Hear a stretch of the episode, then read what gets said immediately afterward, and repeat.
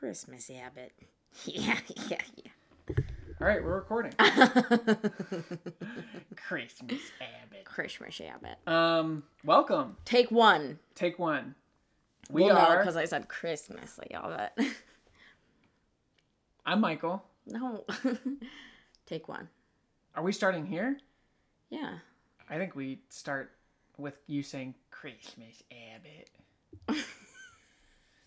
I'm Michael, Uh, I'm Robin. and this is the Hidden House Guest. This is our first episode. The hidden house guest. The Hidden House Guest. The hidden house guest. So what's what do you guys need to know about us? So, welcome to season 22, episode zero, which we are kind of calling our preseason. I'm calling our preseason goodies. um, so, let's, yeah, let's introduce who we are first. Michael, who are you? I'm Michael.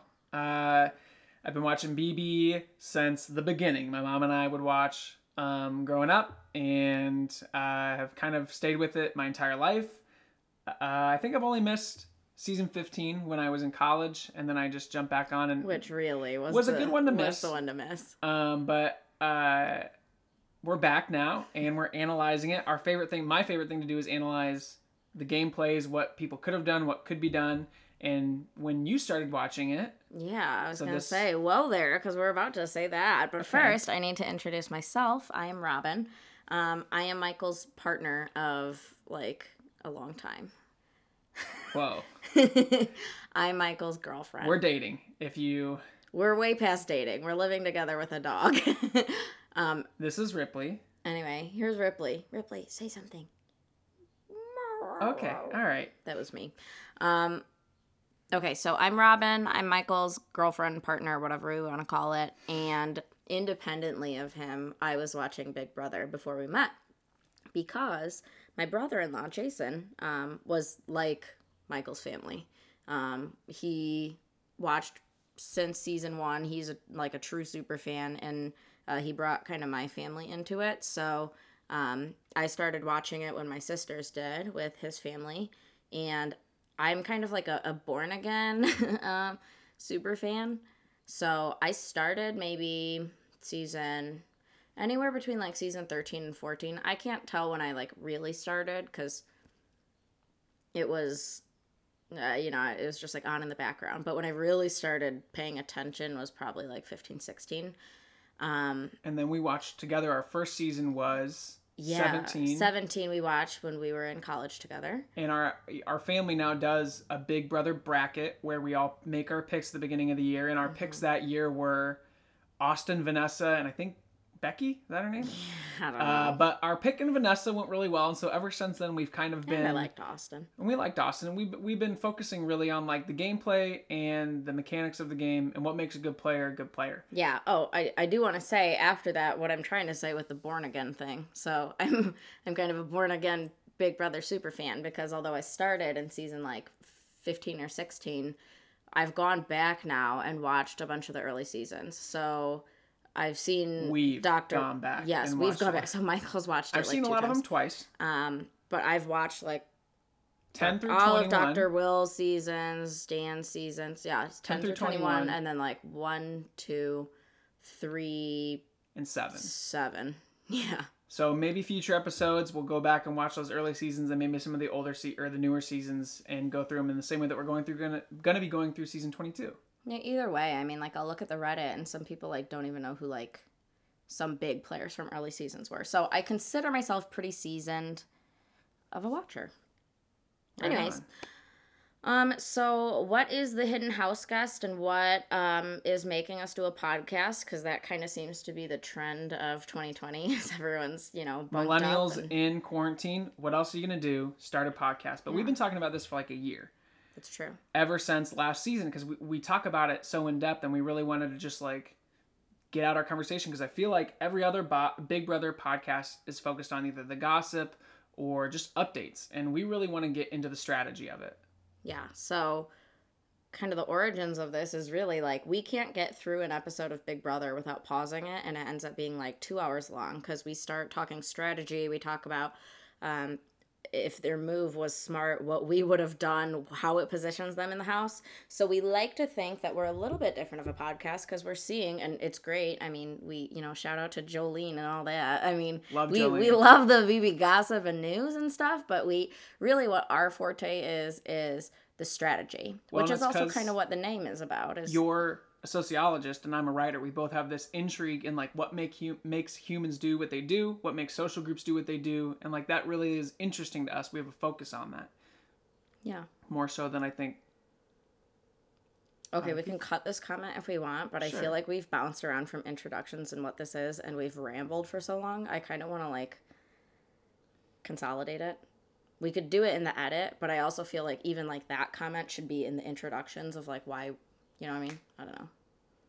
Let's just start the whole thing over. Really? It's over, Rob. Really? No, we can we can cut this. We can keep going. Like this, can, like we want them to know us too. Like we make mistakes, Yeah. guys. We make mistakes. We wouldn't on the show though. No, we might on the show. This is a mistake. We couldn't keep this whole thing. What do you? Th- we just keep going. Let's just keep going. Okay. Okay. So anyway, um, What it is not, and what it is. We've covered it. What's okay. our, what's no, our, we haven't. we haven't. No. Okay, so let me take. So we've talked about what it is not, which is it's not like a news show, which is what makes us different. But what it is is like mostly a strategy based show, and that's kind of where our title comes from. Is the hidden house guest? Is we wanted something to kind of reflect like our fly on the wall mentality without taking the fly on the wall like Shapiro Productions copyright. Um, but uh, the the point is we are kind of like playing the game alongside um, the players, and that's kind of what it's about. So a regular episode, which is not this one, because we're still considering this preseason since like there hasn't been like a full week, um, is we'll recap what happened. And then we're gonna go through analysis, like the competition nominations, so like HOH and veto noms, like We're the gonna cover the big of that. basics and maybe any big game moves. Like really, just a really quick brief. It'll probably be like two minutes to three minutes tops, covering what happened that week. Yeah, so recap, ana- uh, analysis of like the comp nominations, um, and then also maybe most importantly for us, strategy analysis, like social strategy analysis, the things that happen outside of the competitions, but more of like what are they doing to puppet master things, as Will would say. Um, and then we are also going to have something called our player picks. We might call it something better later, but either way, Our house guests that we follow. Yes, both of us are going to pick one house guest and like until they leave and we might replace them if they leave early, but um we'll pick one house guest to follow and kind Track. of play alongside of and focus our commentary on. and maybe talk about what we would have done differently, what we would have done instead of them, and also if there is kind of like a driving narrative focus throughout the season around certain players or in the show, um, we might um, shift that to follow people that might have made a big game move and and showcase that as well, and like talk about where they could have done it better, where they where other people might have reacted better. Well, and that'll just come with our like strategy analysis. Exactly. It's not going to be, but we, we will always focus on our player picks, which will reveal who our picks are for the season in a bit. another another big caveat to all of this is we watch the live feeds and we are watching them this year. We don't really we really haven't in the in the past, but the show is mostly going to focus on the strategy that we see employed in the game from the edit of the producers, Meaning And the episodes on meaning the episodes. And the main reason behind that is because covering everything that happens in the live feeds is too monumental of a task for us to talk about strategy wise, but we're not going to not take that into consideration. Like if things do happen and it doesn't get shown on the show and it, if we think it's important enough to talk about, we'll probably talk about it a little bit, but for the most part, um, we're trying to keep it self-contained within that episode. The week and the week long um, HOH reign. Right. So major things that are revealed to us, um, sorry, major things that are revealed to us through like Reddit or Twitter or just spoilers that we keep up with feeds itself, we might bring to attention, but every little detail of actually I heard that Dani said that she's not feeling good about it this hour. Right. Like we can't track all that. So Right. um, we invite you, if you're listening to this, to you know treat this as a conversation like if there is something that's like majorly missing from how we're making our analysis we'd love to hear what your opinions are and what you heard that we didn't. Yeah, and I don't Um, know if that involves like us starting a Reddit or what that process is or anything like that. But figure we'll, we'll figure out some way for you guys to get in contact with us. Either way, TLDR, we will kind of be talking about the feeds, and obviously, since this is a podcast on strategy and analysis, there will be spoilers. Yeah. So, I mean, I don't know who's listening to a Big Brother podcast that doesn't watch this show. so, you're probably, you know, also up to date, but we will be talking about what happened in the show. Yes, so, so- know that, like, it's riddled with spoilers. And because of the feeds, we might know a little bit before. Uh, we'll probably give you a warning, though. Like, We'll see. spoiler alert, or, you know, whatever. A siren. Okay, anyway, should we get into our preseason fun? Yes. Let's Okay. get into the fun. This is okay. I, I anticipate fully that this is going to end up being like a two hour episode and we're going to have to cut. So uh, bear with us I also don't even know how to tell how long we've been recording. because we for. get real excited. those are beats. We're using GarageBand, so I don't even know how this is gonna work. So You guys, either way, so unseasoned. it'll be it'll be like a two hour long uh, podcast. okay. Anyway, Christmas so habit. okay, our Christmas Abbott. Um, our preseason fun is going to be we're going to do a general kind of cast reaction. We're going to go through each member and just how we're feeling it. Um, we also want to talk about who deserves it, whether or not that's it's kind of possible. kind of two fronts. The deserving factor is like were they a good player, and also were they a good person. And we look at we kind of look at both of those factors in terms of like who deserves it because there's a lot of players that we think deserve it based on their gameplay. Oh, I thought who deserves it. We meant like who deserves to be on the season that isn't. Yeah, exactly. Like Derrick and Dan, we think deserve to be on the show for their gameplay. Oh. But same with Paul. Not even though- because they're a good person. Well, yeah, but like for example, Nicole Anthony wasn't the greatest. You heard it here first, people. Dan and Derrick are not good people. um, no, that D- Nicole Anthony may not be the greatest player, but she got just reamed in her last season from the bullying, and I think deserves to be on it because she exemplified okay, being a good, good okay, good. person. So. Um, we're still going to talk about all of the um, cast, but we might also deviate into some of that territory. Okay. Um, we'll do some just basic alliance predictions of like where we think uh, generally it's heading.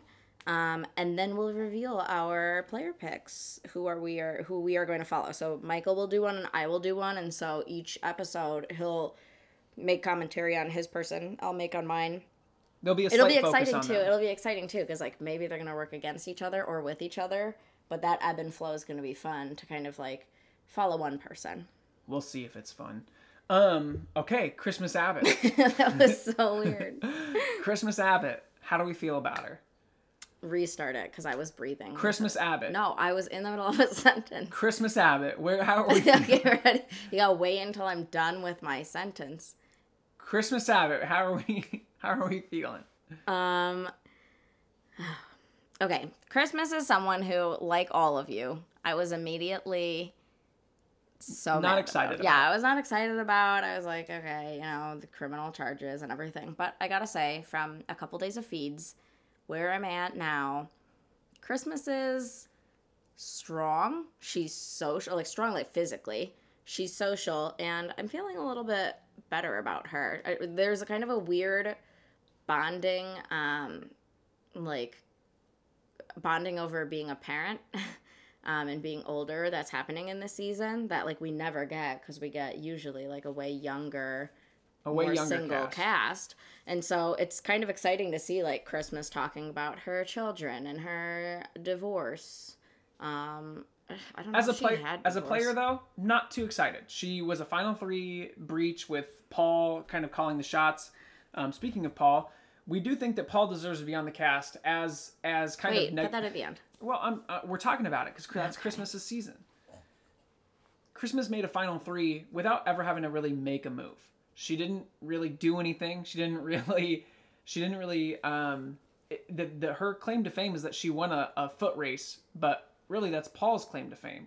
Paul set it up to have her win. It wasn't. She that. did get final three being in a cast, which is pretty impressive. It's impressive. It ruined her physical game, which was arguably her greatest Which was her game. her game. And and kind of the theme behind this season really does feel like redemption or revenge in terms of like people's claim to being a good Big Brother player. Yeah, and I so, think like, that what this is- is Christmas redeeming herself to show like I actually could have played a lot better if I didn't have this happen to me. Um, what do you have to prove is kind of like the theme we're seeing, and that's what Julie said like right before the announcement is like everyone is coming in here showing something to prove. So we think christmas is something to prove is proving that one, she doesn't need Paul to do well, and two, proving because she didn't get a chance to play like able-bodied Right. for most of her season because it was like week one. So, not that I'm not super excited about her coming in, but I'm also I think it is nice for her to have the chance to prove it. Wait, can you hold on?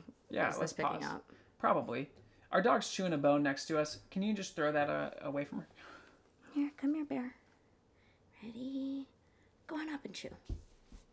Here it. On up. Okay. All Cut and right. paste. Cut and paste. All right.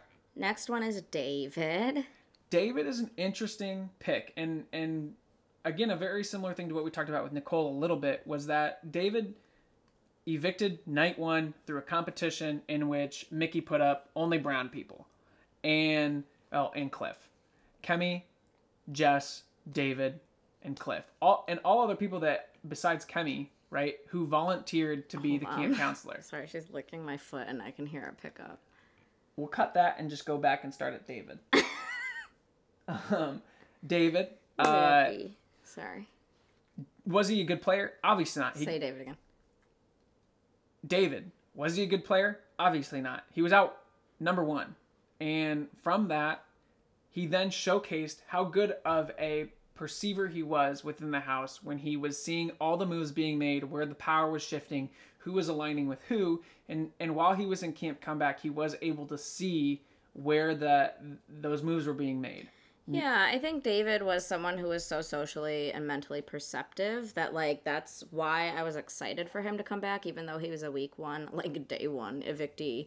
Um, was because he hit the nail on the head with understanding the alliance and wasn't able to play. So David's something to prove is like I can use my mental strategy and actually be in the game. Right. His his Um, unluckiness of going out so early, I think, really is his thing to come combat And honestly, has something to prove. It's almost like mm, CBS has something to prove, which is like, sorry, we didn't even allow him to get voted out. We kicked him out from a comp. So like, and a comp that he volunteered to like be the camp counselor, whatever they called it, and is like, and then Michie puts him up. yeah.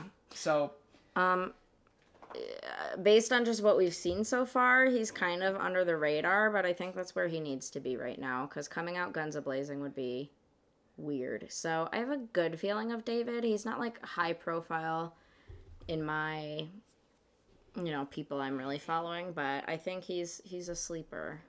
we'll see. We'll see what he ends up doing because as of right now, he does seem like a deer in the headlights. He hasn't played any of the game. He's played less than anyone in the house.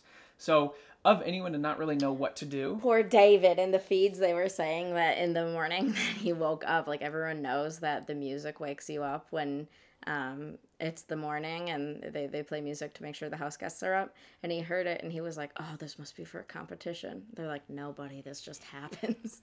So, Which I'm surprised he never heard when he was in camp. Com- Yeah, like, you know what I mean? Like that. that doesn't really make sense to me. But I mean, but if it was like a basically have not room, if they didn't have that, I don't know. Either way, excited to see what David could bring. Not expecting a ton, but just like love him as a as a person. Yep.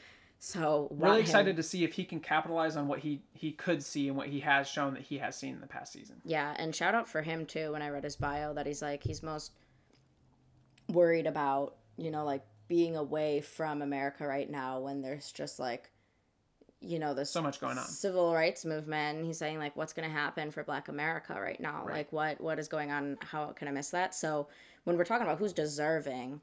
I want David From to get something, standpoint. yeah, out of this. I don't care Like, how bad of a player the dude is. It's it'd be nice to see him get further exactly. All right, um, Nicole Anthony. from the same season. And Nicole is another person that we didn't really see her actually get to make any good moves and play any really good game. Her biggest move is that she aligned with Cliff and then eventually aligned with Michie and Holly, and that took her and Cliff so far. And then you saw her make a mistake in trusting Michie over Tommy in that final mm-hmm. five sc- scenario. Nicole's maybe someone who like so Michael and I talk about social gameplay. on like a spectrum or a grid of like intentional to unintentional and then likable versus unlikable.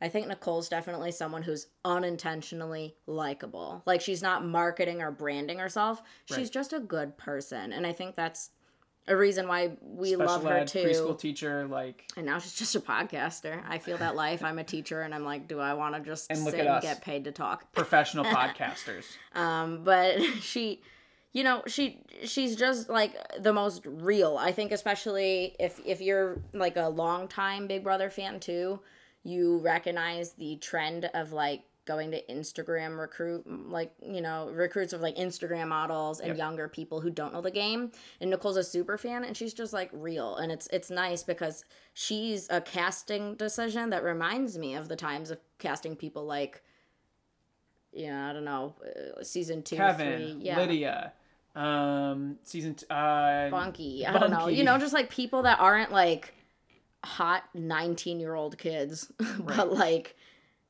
you know, I'm not saying Nicole's not hot. She's working it actually, but I'm just saying like that's not the only thing about her. right, absolutely. Anyway, that wasn't even really about her game. Her, I, I think she's doing a great job socially from what we've seen like from feeds so far of getting in at least way better than she was last season of like getting in with who's you know who are the heavy hitters in the house. And we're right seeing now. her talking to Janelle and Kaysar a lot. Yeah, it seems like hell that's where she's heading. But the thing about that is she's she's picking alliance that's gonna offer her a pretty good shield. And it's kind of what she did last time. She's appearing as a non-threat, but she is one of the people that made it into that first competition. Yeah. So it's interesting to see how she's going to actually use that to her advantage or not. Excited to see her play. I think she deserves to be there from a Hmm. personal standpoint. That's also something we're wondering, kind of like outside of um, cast reaction for a second, is just with the competitions.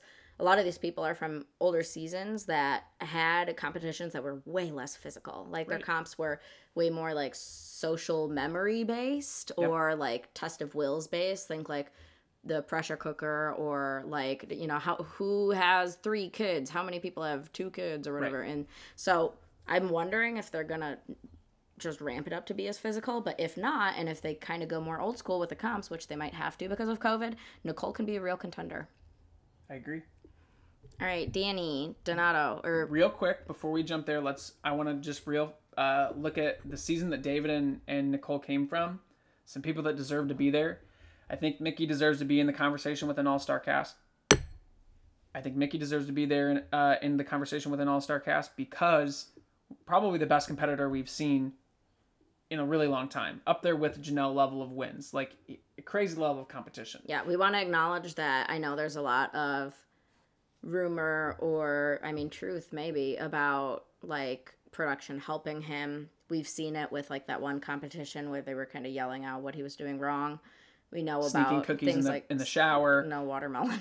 the watermelon. Um, um despite that i mean and i mean that's that's bull if that did happen and we recognize that but without anything confirmed like you you do have to admit that like despite him being just like kind of a white aggro fragile masculinity yeah. boy like he is a good game player He's a good game player, It- and and his move, the one move that was all season, the only move of that season was his move to use Tommy's lie or to use Tommy's words against him in a lie to Nicole and Cliff and convince them that Tommy was doing the same thing to them. honestly kind of brilliant Brilliant, and used eavesdropping, which I'm a I'm a big fan of people eavesdropping. yeah that's Um, like that's like simple tools Simple tools. gameplay like Um, so I think Michie deserves to be in the conversation, whether he comes back or not. Doesn't really matter to me, but I think he deserves deserves to be talked about.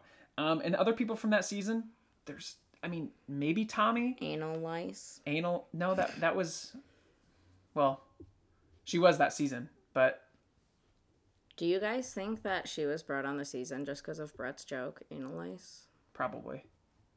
But I can't think of anyone else from that season that really played the game in a way that we talk about as Yeah. a good game player. So that covers that. I mean, like, you gotta love Cliff, but it was, like, clumsy compared to, Talking to the feeds and having Christie overhear him, like, absolutely huge mistake. yeah.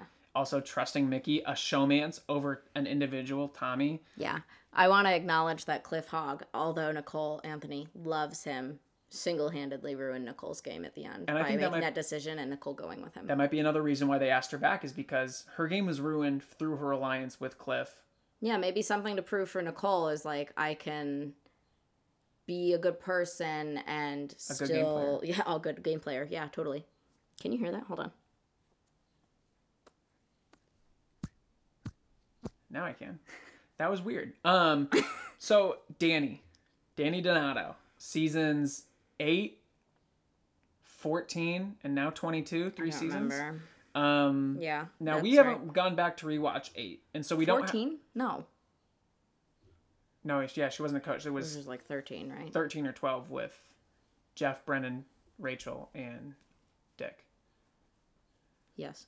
So 13. we haven't gone back to watch season 8, so we don't really have her first season in mind when we're talking about her. Michael but saw it a long time ago, but he was really young, and I haven't seen her first season. So yeah, take this with a grain of salt. But she's probably the player we know the least about from her first season, but in her second season, she was the only one willing to make moves against the super returner alliance of Jeff, Jordan, Brendon, and Rachel. Mm-hmm. And of course, she probably should have waited a little bit longer before starting to, to reel that kind of stuff out. She probably would have made it a little bit further. Yeah. But in the end, she's a great mental strategist. She's a great physical competitor. Mm-hmm. We see we saw her in that season come back after being targeted by Jeff, winning an endurance comp against everybody else, and saying, "Here I am, ready to play." I have faith in Dani just because of her love of the game. I mean, I think like what I've realized about her is that like she takes this game seriously and she comes to play. And I know that means different things for people and coming to play could be being very overt and winning every competition and getting in people's face and it could also be looking like you're not playing at all undercover like, you know, Derrick or Ian or whatever. But Right. um, when she comes to play, like she wants to make big moves. And so, for better or worse, I'm excited for her on this season because as of right now, I mean, from what we saw in the feeds, I don't know, like at this very time, if things have changed, probably. But the big concern was like everyone's so nice and everyone's so legendary that no one wants to take the first shot. And I have faith in her that she's going to like stir the pot a little She's bit. willing to play. Yeah. Um, I also think in terms of our kind of like what does she have to prove arc for her that she can win and play without her dad. Yeah. Um, and I could be getting this wrong again. It's been a long time since I've seen her season, but from what I remember is that Dick was really the social manipulator of, of that alliance, and she was really the competitor and the brains. So if she can do that and use her social skills to get people to do what she wants in this game, it kind of shows her growth away from that because she wasn't able to do that necessarily in, in 13. I think from this season, she and Janelle are tied for like most comp wins or veto wins or something within a season as the most. sure. Um, so when we're talking about comp queens, Dani's definitely one of them. Cody? Cody. Um, Thank God it's not Paulie. Yeah. Poor Paulie Poor in Paul. Montana. But we feel for him. Made some mistakes this season. Uh, started out as like the golden Captain America of, of his season and turned into a misogynistic, racist boy. Uh, but sorry, his brother, Calafiores. his brother, Cody, did great in his season, making final two. Biggest mistake was taking Derrick to the finals. But in my opinion, when you're that loyal Mm-hmm. to someone and, and you guys worked for so long, are you really willing to, to sacrifice that money to ensure that you and your buddy take the money? Maybe. Cody's thing to prove is definitely that he can play on his own without Derrick. and that he was a contributing member to the Hitmen. Like people always give the credit to Derrick, but like he said in, in even the first couple days, he was the one getting intel. He was the one with the social game. Even though Derrick's social game is great, he was the one that had to, to had to make some moves. It wasn't it wouldn't have been possible without the two of them. And I believe that. I I- believe I that agree. Cody was. I, I think the edit of the main show didn't give Cody enough credit, but I think yep. That 100%. Cody, you know, did that. Now, now here's spoiler alert right now because it's about Woo, feeds. woo, Woo, spoiler, woo. Watch out. Skip Wow, skip a 15 second or two. Yeah. Um, but Cody, when he was talking to, uh, I think Kaysar, they were talking about like, you know, people say that like, oh, I totally regret it that I just handed Derrick the W and like I should have taken Victoria. It was the stupidest decision. But like, at the end of the day, do I want to give like my guy who I knew was coming here for his daughter, like, do I want to give him the money or do I want to to this girl I never formed a relationship with? didn't right? play. And so like Cody it's it's what makes me love him and also makes me skeptical that he's gonna be like really gunning for it because he's admitting once again that it's like at the end of the day he's gonna be like loyal to morals and we're people that i mean No morals. None of them. we don't have them. well we're people that like when it comes to the game i mean like i'm a very very emotional and sensitive person but when it comes to the game i like to think of it in the way that dan talks about it which is You put your name and your morals at the door. You check it. You check who you are at the door, and you're in to play a game. And so you're not you anymore. Hundred percent. And so like when Cody's saying like at the end of the day, am I happy because he's a good guy? Like I am not convinced that he will not make that mistake again if he's in it for the money. For sure. So great game player, but maybe too loyal for his own good still. And we'll talk a little bit probably about this with Nicole too, but I think that from his his season, Derrick is the most deserving to come back for All Stars. Probably one of the best games we've ever seen. And I know there's some controversy whether or not his season was tough. We are adamant that his season was difficult with Beast Mode Cowboy and Frankie not only being social or uh, physical beast, but Frankie's social game and knowledge of the game. Derrick was able to do that under those noses. Um, so I, I definitely think Frankie is someone from his gameplay, even though he threatened his followers to come and harass the people in the house, um, deserves to come back from his gameplay. Beast Mode Cowboy from his comp wins. Um, even, you know, maybe not Zach Rance for his social game, but like, Well, I was gonna say Zach is someone who's like a house guest uh, or like an America's favorite, and also like the house guests just like looked at him for like like humor and levity. So For I think maybe like you know, in a regular kind of a dud season, Zach would be a threat, which is maybe a testament to say that there were a lot of strong people on his cast. and Cody getting as far as he did in that season, I think is another testament to his gameplay. Is that him and him and Derrick making final two, crazy, And good for Cody for showing Christine like how real men treat women. nice, nice, nice, nice. Um, okay, Kevin. Kevin, um, Kevin. little little sneak peek. Um, Kevin's one of my favorite people on this cast right now. I think that he is a sleeper for how good of a player he is. Um, on his season, he really only he was the only one that made a, a move the entire season when him and Natalie lied about Russell going to turn on Jeff. Um, and then we see Jeff turn on Russell, which allowed Natalie and Kevin to stay in the game. Yeah, I mean- Kevin finishes final three. Jordan and Natalie go to the finals. Jordan wins because Natalie didn't play the game. Um, and we see Kevin's arc here is to prove himself is that he should have been the one on the final two stage. He had an argument to be made for why he should have won. And one of the better social players, even though he started out as an offbeat, whatever that's supposed to mean, he really was on the beat for every social move that was happening. Ooh, yes. Nice, okay, nice. Kevin. Controversial statement, maybe, but of that season, Kevin's the only one who really knew how to play the game intelligently, Yeah. and he did to the best of his ability with a terrible alliance. And a kind of a not fun cast. Yeah. Sorry, Jeff and Jordan Stanners. I mean, you gotta love them for who they are, but like, King Kevin's coming for the win, maybe. King Kevin's coming for the win, maybe. If he can survive this week, maybe. we'll see. Um, this is but- like backing up on a statement. King Kevin for the win. Maybe. Maybe. Um, I, I do think Kevin potentially has the social game to get things done and see things. If he can survive the first three weeks, I think he can float to the end, much like an Erica situation from BB7. I think he also has a better mind frame for who to take to the end and start implementing that implementing that before Erica started to think of that way. Um, but yeah, so it's nice to see Kevin coming back. What does Kevin have to prove? I mean, He was a final three. He deserved he deserved Yeah. final two, and he deserves to be talked about in in this context. yeah, I think that's almost it too. Is like Kevin deserves to be on the radar because I know when things came out, Kevin was one of the names that a lot of people were like, "Wait, who is he?" Who is he? Who's this guy? And it's like, I how don't do you not Kevin. remember? And he he was in the shadow of Jeff and Jordan because everyone was like, you know, America's sweethearts, we love Jeff and Jordan. But once again, Also, didn't Kevin get into a fight with someone and like held his own in the same way that like Reagan talked back to Rachel? yeah, it was Like, that it was that douchey surfer guy who was like Oh, talking yeah. about like calling him brown or something, and he was like, He, he was straight Brendan. up racist. Racist and Brendan. Kevin, yeah, Yeah. It So another rough. reason why I like him, he stands up So for himself and the people around him, and, and I respect that. And I Um, just gotta say, I wish there wasn't like a token gay. Like, why can't we have more inclusivity of the LGBT plus community? Well, and Reagan's one of our favorite players, and it, we know you've you've yeah, kept up with him a little bit. he He's not going to play again. He hasn't but watched since season fifteen. But Reagan, but he deserves to be in the Oh, conversation. we love you, and you look so much like um, what's his name? Um, Jason Statham. No, no, no, Garth in Wayne, um, Wayne's World. Garth. Yeah, I don't know. yeah. Who plays that? I him? haven't seen the picture. Yeah, Dude, he looks. I love. Okay, anyway, Tyler. Tyler.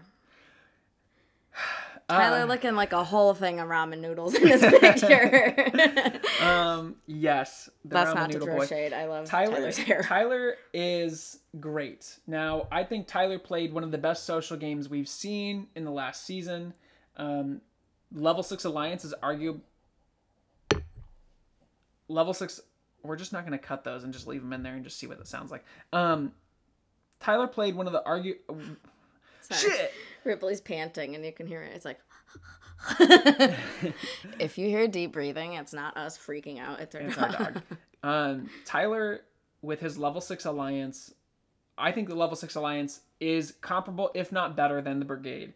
And Whoop! He said whoop, it. I said it. Uh, Tyler, uh, although he made a lot of final twos, which some might say are not as um, strategic, but um, Oh my god, we have so many more people. We need to go faster. well, how long has it been? Do you know? I don't know, but I think it's been at least half an hour. That's fine.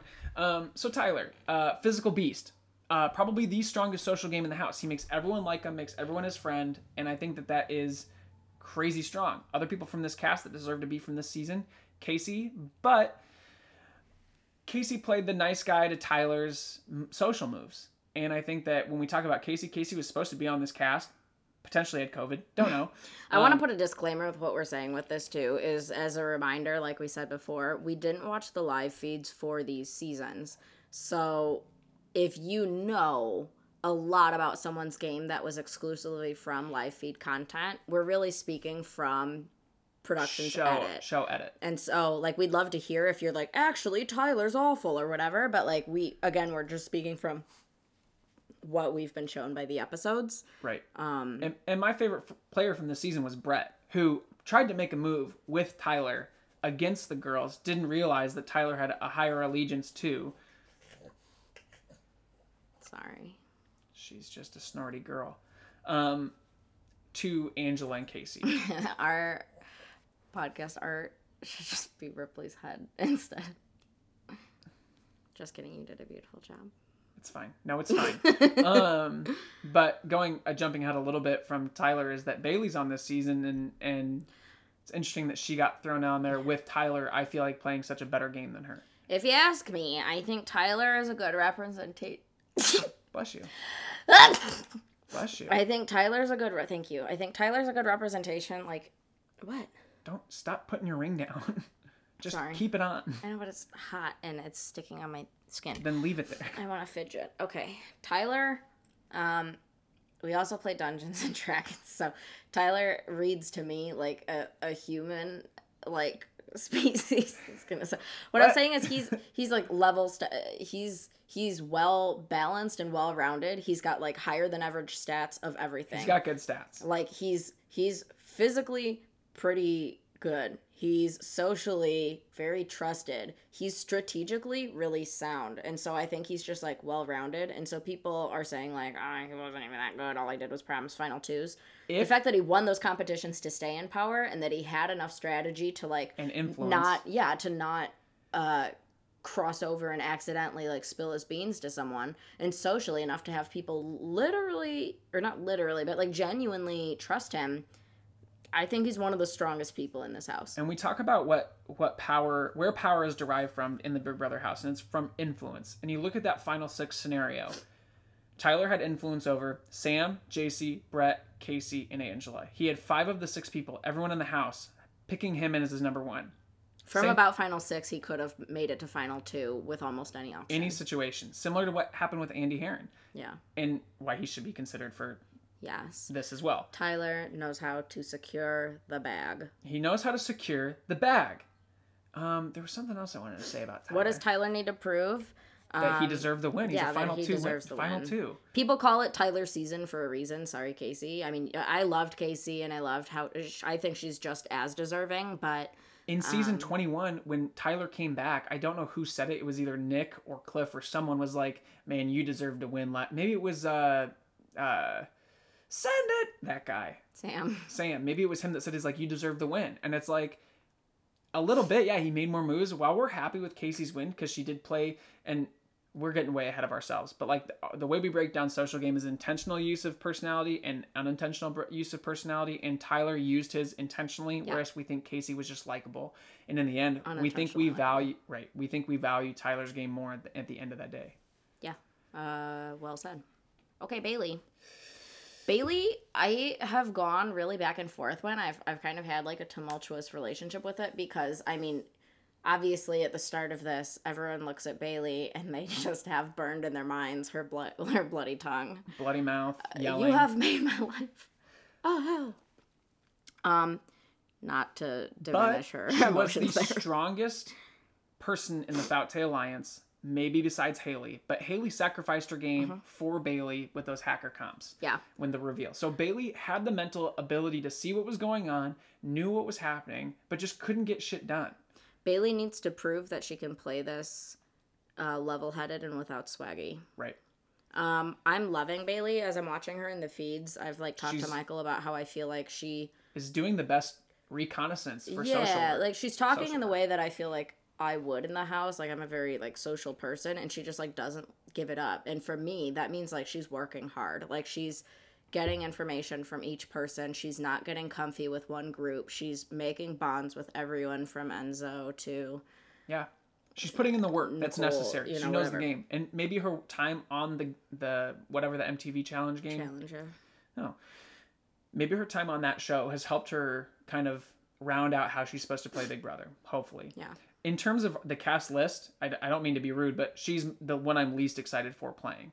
And it's because I just didn't see any moves happen from her that were successful from her season. Sure. But I'm really excited for her, especially in the context of what black women are put into in this show Mm-hmm. is that they're they're dri- driven into a corner of what they have to be, and we saw that especially with Candyland Candace, Yep. Where and Kemi Ugh. and Kemi, where they're expected to be this angry it's black like woman. Every black woman. I mean, I you know, you think back to season two when Mike Boogie and Will are like directing the like the you know For video Monica that they be the did or whatever and they're like all right monica be this angry black woman who's ghetto like so i think like a big challenge for bailey and for devon unfortunately is like having to live like in a white lens and like live under the like social norms and expectations of like white people who get the way that they're supposed to interact and so bailey and devon are going to come off as just like aggressive or emotional or whatever just because of the way that they interact But for for one of the first times ever, I think we have two black women on the show.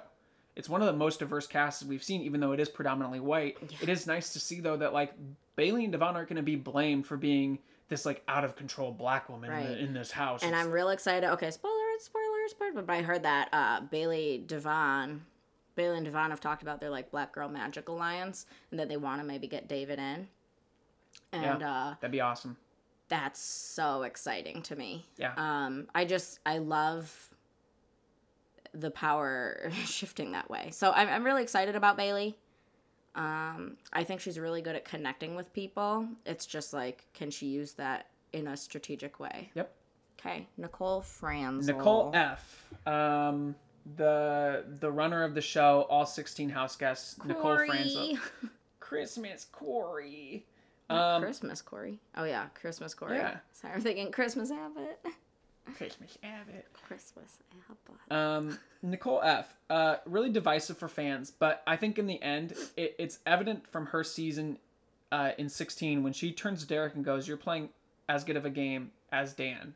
In the middle of the season, her self awareness of that is incredible. To, to know that Derrick was playing that kind of game, and then for the next week, D- uh, Derrick to immediately try and get her out. I haven't thought about this until right now, but it's like I, I think Nicole is kind of a good example of like people love to build people up just to tear them down. Is like the thing that Nicole was loved for was one being like awkward, not like super hot, confident, like sexy girl, but just like a cute girl from Ubly. Like she was, you know, like more down to earth. That's what she was liked for, and for being a super fan. Yeah. And like now that she's kind of had success with it and she won the game and she's branded that, people hate her for it. They're like, "Oh, you're so annoying! Like, stop with your shtick." And so Well, I think like you know she gets a little bit of like money to be able to get like a nicer haircut and clothes and like be on Instagram and people hate her suddenly. Right. And so like I don't know, I'm not like Nicole's number one fan because we are like lovers of strategic gaming. We are lovers of people who like do not sleep to be able to play and like think of like a Dan's funeral kind of situation. Like, how can you manipulate people to get what you want? And I don't really feel like I saw a lot of that in Nicole, but I think she has a good like come upper story, you know? Like Nicole plays the game kind of like a classic, like n- below the next level of game player. She's perfected like the B squad setup of like making alliances, being a good person. She's like, in my mm-hmm. opinion, just less a less strong version of Tyler. Yeah, so 100% what Nicole is trying to prove with this season is that She deserved she actually deserves to win and that it wasn't actually Paul's season. Um, and I think, like, you know, the thing is, like, she did do a lot. um, it's just that, like, Paul, and maybe this is giving credit to Paul's, like, DR stuff because we're big believers in, like, it's not intentional unless you tell us. You know what I mean? Like, Nicole could pull off this amazing gameplay, but we're just thinking like, oop, it was luck. If unless she's going into the DR or telling someone like on the feeds like, this is my plan, you know? Because if it wasn't intentional, like if it's his master plan, you're gonna tell us. Right. But if it's not, you're just gonna be like, oops, fell into me. And so I think that's kind of what Nicole's gameplay has been. Is like she's gotten extremely lucky and handled her luck well. She's also played with good. showmances every season that she's been on. Right. And so, like, I get it. I get it. I would totally be crying too. But, like, night one, she's crying because she misses Victor. Like, I wonder if she can. She has to prove she can do it without a showmance. Right. Absolutely. Okay, Memphis. Uh, a very similar situation to Nicole actually with the final two breach, but in this time instead of winning it and deserving the win, Memphis has to prove that like his seven to zero vote against Dan, he's kind of like Cody too. We're here for a Memphis and Cody team up. That'd be cool, but I don't know if it's going in that direction. But he does he is trying to prove that, hey, I was a part of this great alliance called the Regulators, and I was there for it. But I don't Who's the think, Renegades? oh yeah, the Regulators was a bad alliance. That was the I don't even remember who they are. I know they were one of them. Like Either the- way. yeah. uh, Memphis, while I think played less of a pivotal role in the Renegades than Cody did in the Hitmen, Memphis does have something to prove in that he did play the game, got to the final two, and can make it there again. Memphis is just here for one vote. Gotta give it up for Daddy Memphis. He's waking up in the morning, making his pot of Making Joe, coffee. cleaning things up. You Talking know, I, I really think like Memphis in this age and stage of life is like able to kind of work it more than hot-headed, Hot-headed young young Memphis. Memphis, yeah, absolutely, and I, I, I like to see that. I'd like to see him He get has, further. he still has a stubbornness, but now he's like a man who has restaurants. A business daddy. He's a business daddy, so you know he can back it up. He's But not again- a kid with a fedora. Right. We talk about kind of like these older cast members that may have been alternates coming in, and Memphis seems like the alternate that came in in replacement of Josh or Casey. Memphis is the most exciting alternate for me. Yeah, I agree. I agree. All right, Enzo, the meow meow. The meow meow, uh, the social glue of the um, brigade, the pro- progenitor. I don't even know how to pronounce that. This the one who initiated the brigade. His big claim to fame is he made it to final three, but got unlucky with that final comp. Hayden and Lane end up going to the final two. Enzo's someone who came into the house and I was like, he's gonna get eaten alive. And then within like an hour of feeds, I was like, whether intentional or not, Enzo is such like natural social lubricant that like this dude's gonna take it all.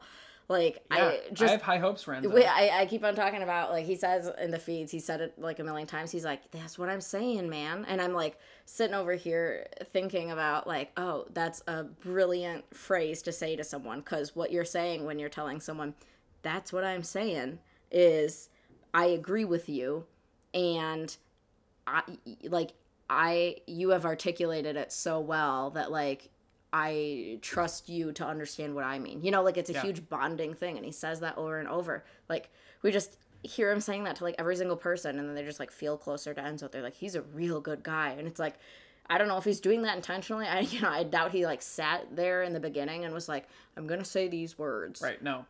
He is just the kind of person he is, and I think it's like he's beloved. We talk about like in a cast, who does well is like who's able to be like bring that social levity is like you know will who made the slip and slides dan who was the coach during competitions like who's the person that's going to make the house fun so that at the end of the day you don't want them to go that's enzo all the way Absolutely, and I, I think too in in relation to everybody being here so so hard at uh, completely phrase this wrong. Everyone else being so kind of like game driven. Enzo's levity is gonna Yeah. pay off tremendously. I definitely think so. You think about like Dani scheming in side rooms and they're all being really intense about it. Enzo's ability to just like laugh it off at the end of the day, even though he's taking it seriously, you know, but him saying like, "Oh, it is, you know, it is what it is, whatever, let's have some fun." He's going to fly under the radar and go pretty far, I believe. I agree. Um, Janelle, we don't really know why she's on this cast. She's not a very big player. Oh, shut uh, no, she's she's Miss My BB, Queen BB, the best competitor of all time. Um, here's the thing. I i just want to say i love janelle for like really mostly personal reasons. Because like if you ask me objectively like what kind of big brother player i like i don't really care about like physical competitions. And i want someone to be more like of a mental strategist and i don't think she's good at that No. i think she like just kind of like takes what she's really good She's at, good at con- mental strategy. she's great at like controlling her emotions right? Because she doesn't feel them. yeah, because she's robot Janelle, and she's great at beasting it out in competitions. But you just like you love to see it in like a misogynistic house, especially at the time that she was playing. You know, like sure. it was like you know she was the buxom blonde, and that's all she's good for. And for her to just like flip the script and be like a total badass, Yeah, that's why I love Janelle. Um, I'm worried if the competitions are way more physical that she's actually not going to do so well because we went back and looked at our comps and they're all really season seven. We haven't watched yeah, we haven't yet. seen six. So I, you're gonna be like, why do you think she's a queen? Whatever. But um, they're really not that physical. Right. She's a, she's really strong mentally and and being able to do that. And I think she's also strong mentally for strategy, but I just don't think she has the social game to be able to get people to do it they Yeah. they don't want to do. But either way, what does Janelle have to prove? That on her fourth time on Big Brother, She can win. she can win. Made and final 3 in season 6. This is a make it or break it season. Like if she loses four seasons, she's like kind of she's Final trying 3 to in reclaiming 7. her reputation of like actually one of the best. Didn't even make jury in season 14. Yeah. So, absolutely she has something to prove. But I think she's out for blood this time. Um, it does worry me because spoiler alerts, but in the feed, I feel like she's just been a little more reserved. She's hanging out with the older crowd. She's not doing a lot to get in with the younger kids, and that does worry me. But it's because in, in, in Big Brother early seasons, it's it's uh, make an alliance and then it's you against the other side of the house. Yeah, and that's the way she plays, and That's she's not she used to the like sneakiness necessarily of the new seasons. We compared her to like a mother lion just sitting in her like pride and letting the people come to her. She's not she's not moving around. She's not instigating any kind of game But talk here's with the thing: people. she does it exquisitely because, spoiler alert! Spoiler alert! Woo, woo. she wins safety. Well, Kaysar wins safety and gives it to her. But here's Mama Janelle, you know, like threatened and maybe gonna be put up. And what does she do? Nothing. She she doesn't have to do anything because she gets the comp given to her and she gets sure. safety. She gets to sit in her den and look down at all of her minions. And her punishment is to wear a literal star because she is a star. Like it's just Queen Janelle. She gets what she wants. So it's like I don't know what kind of energy she's putting out in the universe, but she's some kind of like sorceress Very lucky. who just makes things happen for Yeah. her. So we'll see if she can pull it off this season. Um, going from Queen Janelle, let's go King Kaysar. Um, again, probably one of the better strategists who never won the game. Um, but again, it's because he doesn't have the social game to back up. And, and we've seen more of a social game than ever before, I think, from him. People love him. People are talking about how much they, they think he's a great guy, but they've always known that. He's always been a great guy. But he can't make a move to get someone to do something that they don't want to do. Kaysar's this great mix of this like soft paternal energy and just like a fire that's ready to roar. You know, like and I think that again might be a good mix for this season. Um I mean, he's one of my favorite players of all time. he's way more social than past again I didn't see 6, but I know he From played seven. pretty similarly 6 and 7. Um so on 7, you know, like he was maybe loyal to a fault. He was maybe a little too trusting in his alliance. And although I still think he's probably a pretty loyal person, as he talked about with Cody, like I don't know. I think all you hear people say is like, I love Kaysar. Um, so, you know, might work out for him. If Janelle and Kaysar can learn from their kind of rigidity of how they approach the game, I think they can make it really far. Yeah. But I, I think that same thing with Kaysar. He's been on. This is his third time. I think he's been eliminated pre-jury both times. And I think a lot of people look at his gameplay and go, he's so strong, we have to get him out early on. And if he can make it to jury, to me, that's even a success for him. He's been talking so much about, uh, I come into this game and know that, like, if I win, if, if that's the only measurement of success is as a win, then I know that I'm going to lose because, like, the chances are I'm not going to win. So if I come in with a different goal or other goals, I view that as a success. Mm-hmm. For me, I think Kaysar's success is making it to jury, not getting stuck in that rigidity, and showcasing that he does have the social prowess to make things happen. Although I do just gotta say, I mean, how easily they fall into their old ways because Kaysar's like, you know, I I'm seen as a big threat. Maybe I have to lay low. What does he do? He goes for safety and gives and, it to Janelle. Yeah, like wins it, exposes his alliance, which everyone knew he would love Janelle, but like automatically pits him against Cody. Right. Um, so when we're talking about Kaysar trying to not play hard, I don't know if he's capable of it. Let's move to Devon. Love Devon. We love her. Um, we think that she. We talk about like you know what are they trying to prove? Oh my God, she has a horrible read already of this season. Really? Yes. Like again, I've I've seen like a little bit of the feeds, but everything that is happening, Devon's talking to people and is like, I so don't think that's happening. Like, she, you know, she's talking to Janelle and Kaysar about, like, I really don't think people love you so much. I don't think that that's going to happen. And then, like, Cody was going for them. And then, you know, she's sure. saying, like, to Keisha. So her reads actually been really bad, but I. Which is where we gave her her strengths yeah. before, is that she can read the game, she can see the, so- the moves, but she can't socially make things change. And um, we think that she was kind of cheated out of her second season because she, I believe, and again, it's been a while since we've seen this one, she blew up on Frank because he slapped her butt and we've talked about this kind of like angry black woman stereotype that people have to fall into as soon as she emotes or reacts in any kind of level of emotion in the house people are going to immediately assign her as this angry black mm-hmm. woman. And we think that part of her game in that season was similarly stolen from her kind of like how cliff cliff's alliance with nicole stole it away from her. Devon kind of got cheated out of that second season because of this interaction. And and you know, when someone's getting bullied in the house or someone's having their butt slapped, it's like, do you stand up and do the right thing or do you let that go so that you can get further socially? And this was an instance where Devon's not going to take it. She's not going to allow Frank to slap her butt, regardless of what the context of that situation is, and it ruins her game. So her coming Isn't back, that just a snapshot of frickin' women in America? Is like the Big Brother house. It's a microcosm. Yeah, absolutely. That's why we love the game, though. It represents so much from outside. Yeah. Absolutely. I mean, we don't love to see that, but like we, we love to see that like of a reality show, this is one that is indicative of the social structures and power that are in America. So, yeah, Devon. Devon, we're excited. She's not. She has a lot to prove. Really, her whole game yeah. has to be pro- proven here. Yeah, yeah. I mean, I think Devon has just been a fan favorite because of who she is, but not what game she's played. So I think she's proving that she can play a game and not just mm-hmm. be a likable person. Because we also, know we love her. We she also watches the show. Yeah. She knows what go- she knows how to play the game. Mm-hmm. Okay, Keisha. Keisha, um, more so than I, I think she's one step ahead of Bailey in my book in terms of who, in quotes, deserves to be here. Keisha made Final Four. She aligned with Dan in Memphis, but she never really made a move. She didn't really know what was going on it, to us, like how we saw it. But um, she was a fan favorite. People liked her, and that's about it.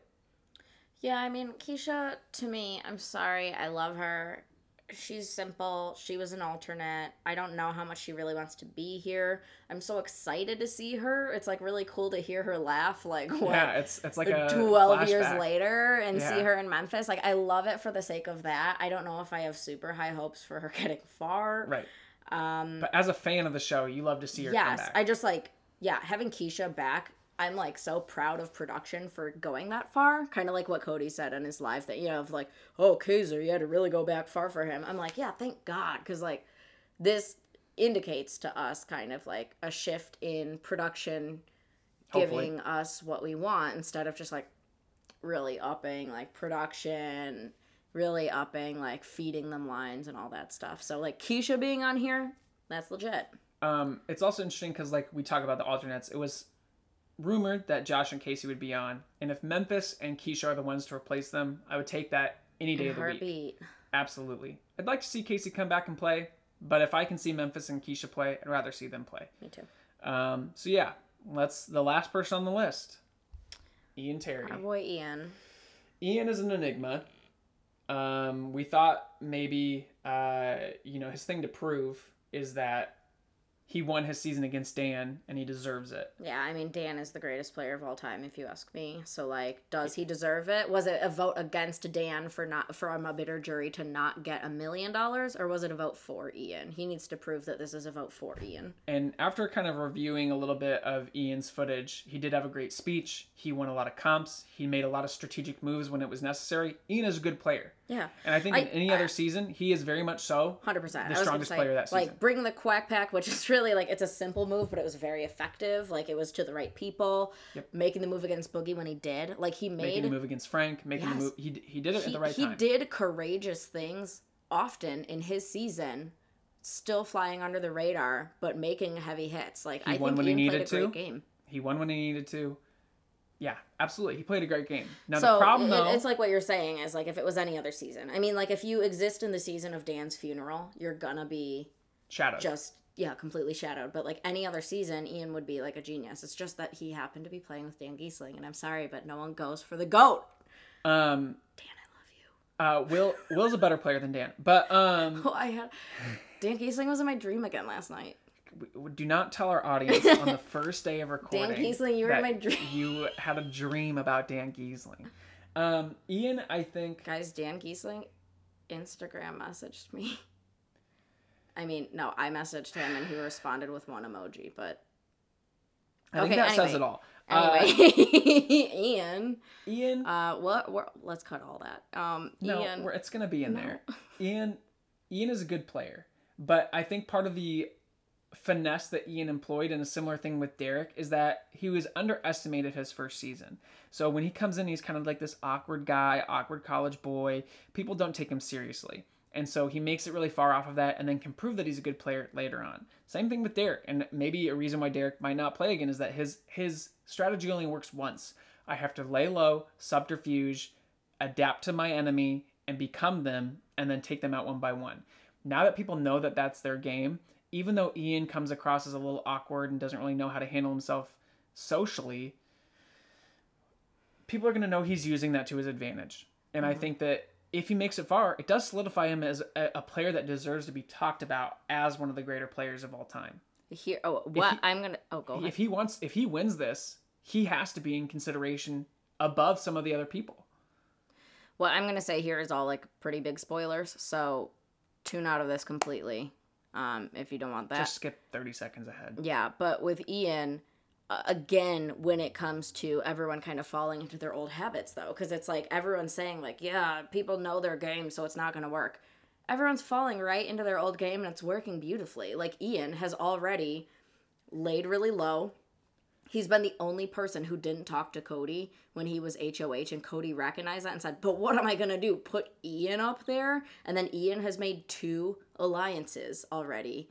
Um, and has like secured a really good place in the house. Sure. So uh, when people are, you know, when people are like, "Oh, it's not gonna work again," because everyone knows he's an awkward guy, but now he's an awkward man. It's like, well, it's working pretty good. Like, It's working. Um, we'll see. We'll see. I just don't. I just don't have confidence in Ian being a former winner in the same way that Will was. Will's Will's game worked in the way when he was a former win- winner in All Star Season 7 Mhm. because he admitted to it.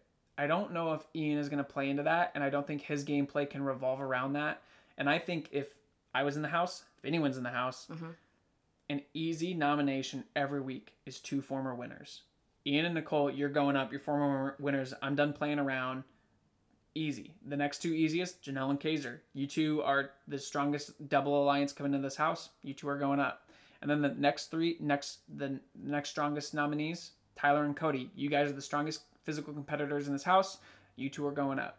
So all six of those people, I think, have a huge target on their back for different reasons. Yeah. But for Ian, if I was in there, I'm definitely going after someone that's already won the money. I just gotta say though too that like for a personal reason I'm rooting for Ian because it's just like really cool to see like a non neurotypical person For sure.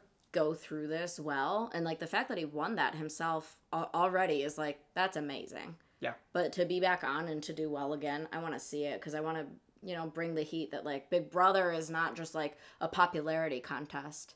In direct relation to Michie's win last season. Yeah. Like it'd be great to see that. I would I would love to see that. All right, so um, that's the cast uh, that CBS has listed, other than Julie Chen Moonves, but we don't have to talk about her. Um, we love the As much as we could talk about her yeah.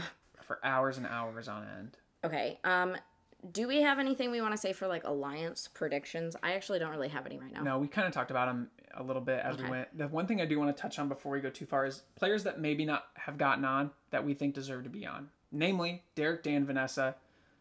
Yeah, I think everyone knows that like Derrick, Dan, and Will would be like the legends that would come on that we knew like almost like uh, almost totally that neither of them would. But my Or any of them preference, would. my preference would have been no one from the previous All Star cast should have been on. As much as I love Kaysar and Janelle, I didn't want them on this season. I don't think Will deserves to be on, but I do think because To be on both All Stars is Right. weird. It's like it's it's, weird. not a new generation if it's the old generation. right, and so I really wanted to see you know Vanessa having kids, uh, Dan and Derrick, kids potentially Nicole Franzel ruining their game. Uh, but who else deserves to be in, a part of this conversation? We don't know if that's true. Speculation. Uh, Janelle said it, and right, feeds she them. talked about it. Um, I anyway, trust her. Uh, first of all, never trust anyone in this game. Who else deserves to be a part of this conversation? Jeff and Jordan, fan favorites. Brendon and Rachel, fan favorites. fan favorites. Um, definitely, we're, we're gonna say Paul. Oh yeah, I forgot about Paul. He, I don't even think he sucks as a person. He's just a very obnoxious house guest. Sure. But like as a person, fine. He's made uh, some mistakes. I mean, I did not forget that he did blackface. Like I did not forget that he used his privilege all over the place. But like outside of it, I've seen some stuff he's done. Actually, pretty good person. Actually, pretty level-headed and really strategic player. So like, would I want to watch him? Would he be my pick to win because I want him as a person to win? Not necessarily, even though I don't think he's like a terrible person, but it can't be an All Stars without Paul, honestly. Yeah. I Well- mean, it- uh, really, when we talk about Paul versus Nicole, like people are going to be more, more scared of Paul, you know? Yeah. Well, and really the two that are really missing off of this list are Ollie, who loves his lollies, Ollie loves his lollies. and Renny. They deserve. It's inappropriate. It's inappropriate. Um, Oh God, who else are we missing? I think Jesse, even though he got out very early on both of his seasons, We're hoping he hosts a comp. it would be great to see him. I think that he could play good. He just he he's a very like one step ahead player instead of like three steps ahead. Um anyone else that we've we've missed maybe to talk about? I just want Brittany Haynes on because she's a wonderful person to watch. She is very entertaining. like she's a fan. she's It's a lot a like Keesha. She may not be a great player, but she's it's fun for the fans to have her on. Yeah. Um The, the, the thing that's like tra- tragic about Brittany, and I love Brittany, but like Brittany, it wasn't that Brittany was like a coaster and she didn't try. Like Brittany tried and failed. So that's why I love Brittany because like she played the game, she just didn't play it well. It's like it's not that she never took the test. It's like she took the test and got all the wrong answers. But like you love to see her go because she's wonderful. I wanted Reagan on. Obviously, that wouldn't happen. Hayden um, Moss. Yeah, we were hoping Hayden would be on. Who else is even in this conversation? Is it Voss or not? No. But I think it's Moss. Winner Moss, not Nicole Showmance Hayden. Although he was fun. I, I'd watch him. I just don't think he's an all star. when we talk about someone that we think deserves to be on because they're a good person, I'd like to see Hayden on. Both Haydens. Yeah. But Hayden, Nicole F. Showmance, Mhm. not necessarily for gameplay. Um, Um, I think Michie. I mean, if we're talking about like physical prowess, like Beast Mode Cowboy, Hayden, Caleb, Frankie, Michie, Frankie, Cody and Jess. Cody, Jess, like all of those people. Though I don't want to see them on the game, like those competitions will be wild. You Yeah. know, like it'd be wild. it- It'd be like Olympian. Well, not really. You know, but like it. Yeah. It'd be interesting to It'd see. be, a, it'd be a good show. Um, maybe we talk about that again another time. We can make a list and do a segment on that. But yeah, I I, think for now we've covered it. Okay. Um, Uh, picks. really, the last thing we have to do is give you guys our player picks. And so the way this works again is that we're following this one person. If they get out, we'll just replace it with someone else. But um, as it stands, we're going to follow this person, have analysis of their gameplay. We're gonna try and be like objective. It's, not, not- necessarily like we're rooting for them to win. It's just that we're following them. So like even if they make a horrible mistake, we're gonna like talk about that. Right. And and on top of that too, it's not we're not going to be devoting 30 minutes of an episode to each one of these players. It's going to be like 5 minutes where we talk about it and if there's anything crazy to talk about, we go into that. Yep. So anyway, Michael, who's your pick? My pick is Kevin. You might have gotten that from how we talked about the cast, but Kevin, um, huge difference in how he looks. I think he's he's bulked up Sorry, crazy. can you say that again? Ripley's ears did the little Yeah, it's gonna stay in the it's gonna stay in the show. Yeah, big snorter. big snorts. Um, Kevin, I think Kevin is poised, even though spoiler alert, he is nominated this week. Not looking good for my pick. Uh, but I think Kevin has the social game to fly under the radar. He's not a huge physical threat. He's not a huge mental threat. He's not a huge social threat from any of the seasons in terms of old versus new. And I think that he can make things work. I think that he will get as far. And I, I'm I'm comparing him to Erica, and I just think that he is gonna have a better um, wherewithal to know what to do in Erica's position. Um, so that's my pick. Robin, who's your pick? My pick. And I think it's because she's just going to be fun to follow. I, I don't even know if I have full confidence that she will win, but I have full confidence that what we talk about is going to be fun for me to analyze. Sure, Is Janelle. of course. Um, you just gotta love the queen, and I think it's like she's this is her fourth time.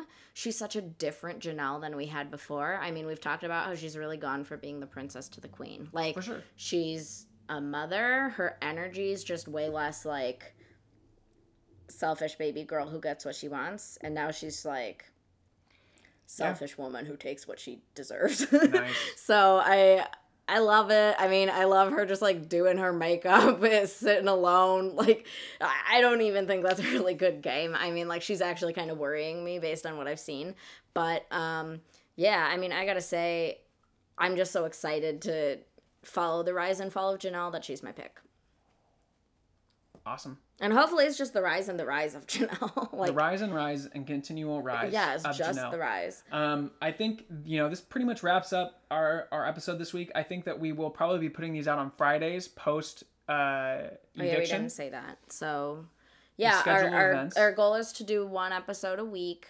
Um, where we cover a full HOH reign of moves and and progress. Um, so we know Cody won the first one. Our next episode will be season 22, episode 1, week one. week 1, and it'll cover everything that happened from Cody's win to the next win of HOH. And once again, it's not like necessarily a recap episode. We'll reference that so that you know. But most of it is us talking about like the analysis of the nominations, the strategy of that, how that positions people in the house, Yep. as and, if we were playing there ourselves. and I'm looking forward to it. I think it'll be really fun. So um, I think that wraps up the hidden house guest. I I'm I'm Michael again. I'm Robin. Um, well, b- before we end, like and subscribe. Hit that like button. smash that bell. Smash that this bell. isn't YouTube. Um, I will say, I don't know, like if this is on Spotify, there's no way to comment. But like if we put this on Reddit or if you're just like our f- friend or family member, um, please We'll make a let us know. This is literally our first ever podcast recording. So like we are by no means trying to come across like we know everything and this might be really sloppy. So if you have any suggestions or things you'd want to hear or to hear. any just commentary like, hey, this was fun. I liked it. Or way too long. You need to cut it to 20 minutes. That's the only way I'll listen. We'd if love I to hear If I said it. um too many times, please count them up. Let me know. If you could hear me scratching Ripley and playing with my ring, let me know. um and if if you are gonna rate us, give us five stars and and just like comment how much you love Yeah. me. Tell us honestly, but also if you're gonna do anything, start a Exaggerate GoFundMe. how much you like us. It's apparently expensive to do a podcast, so um. I think that's it. I think that's Thanks it. for listening, guys. We can't wait to talk to you again next or at the end of this week. yeah. Bye. Bye.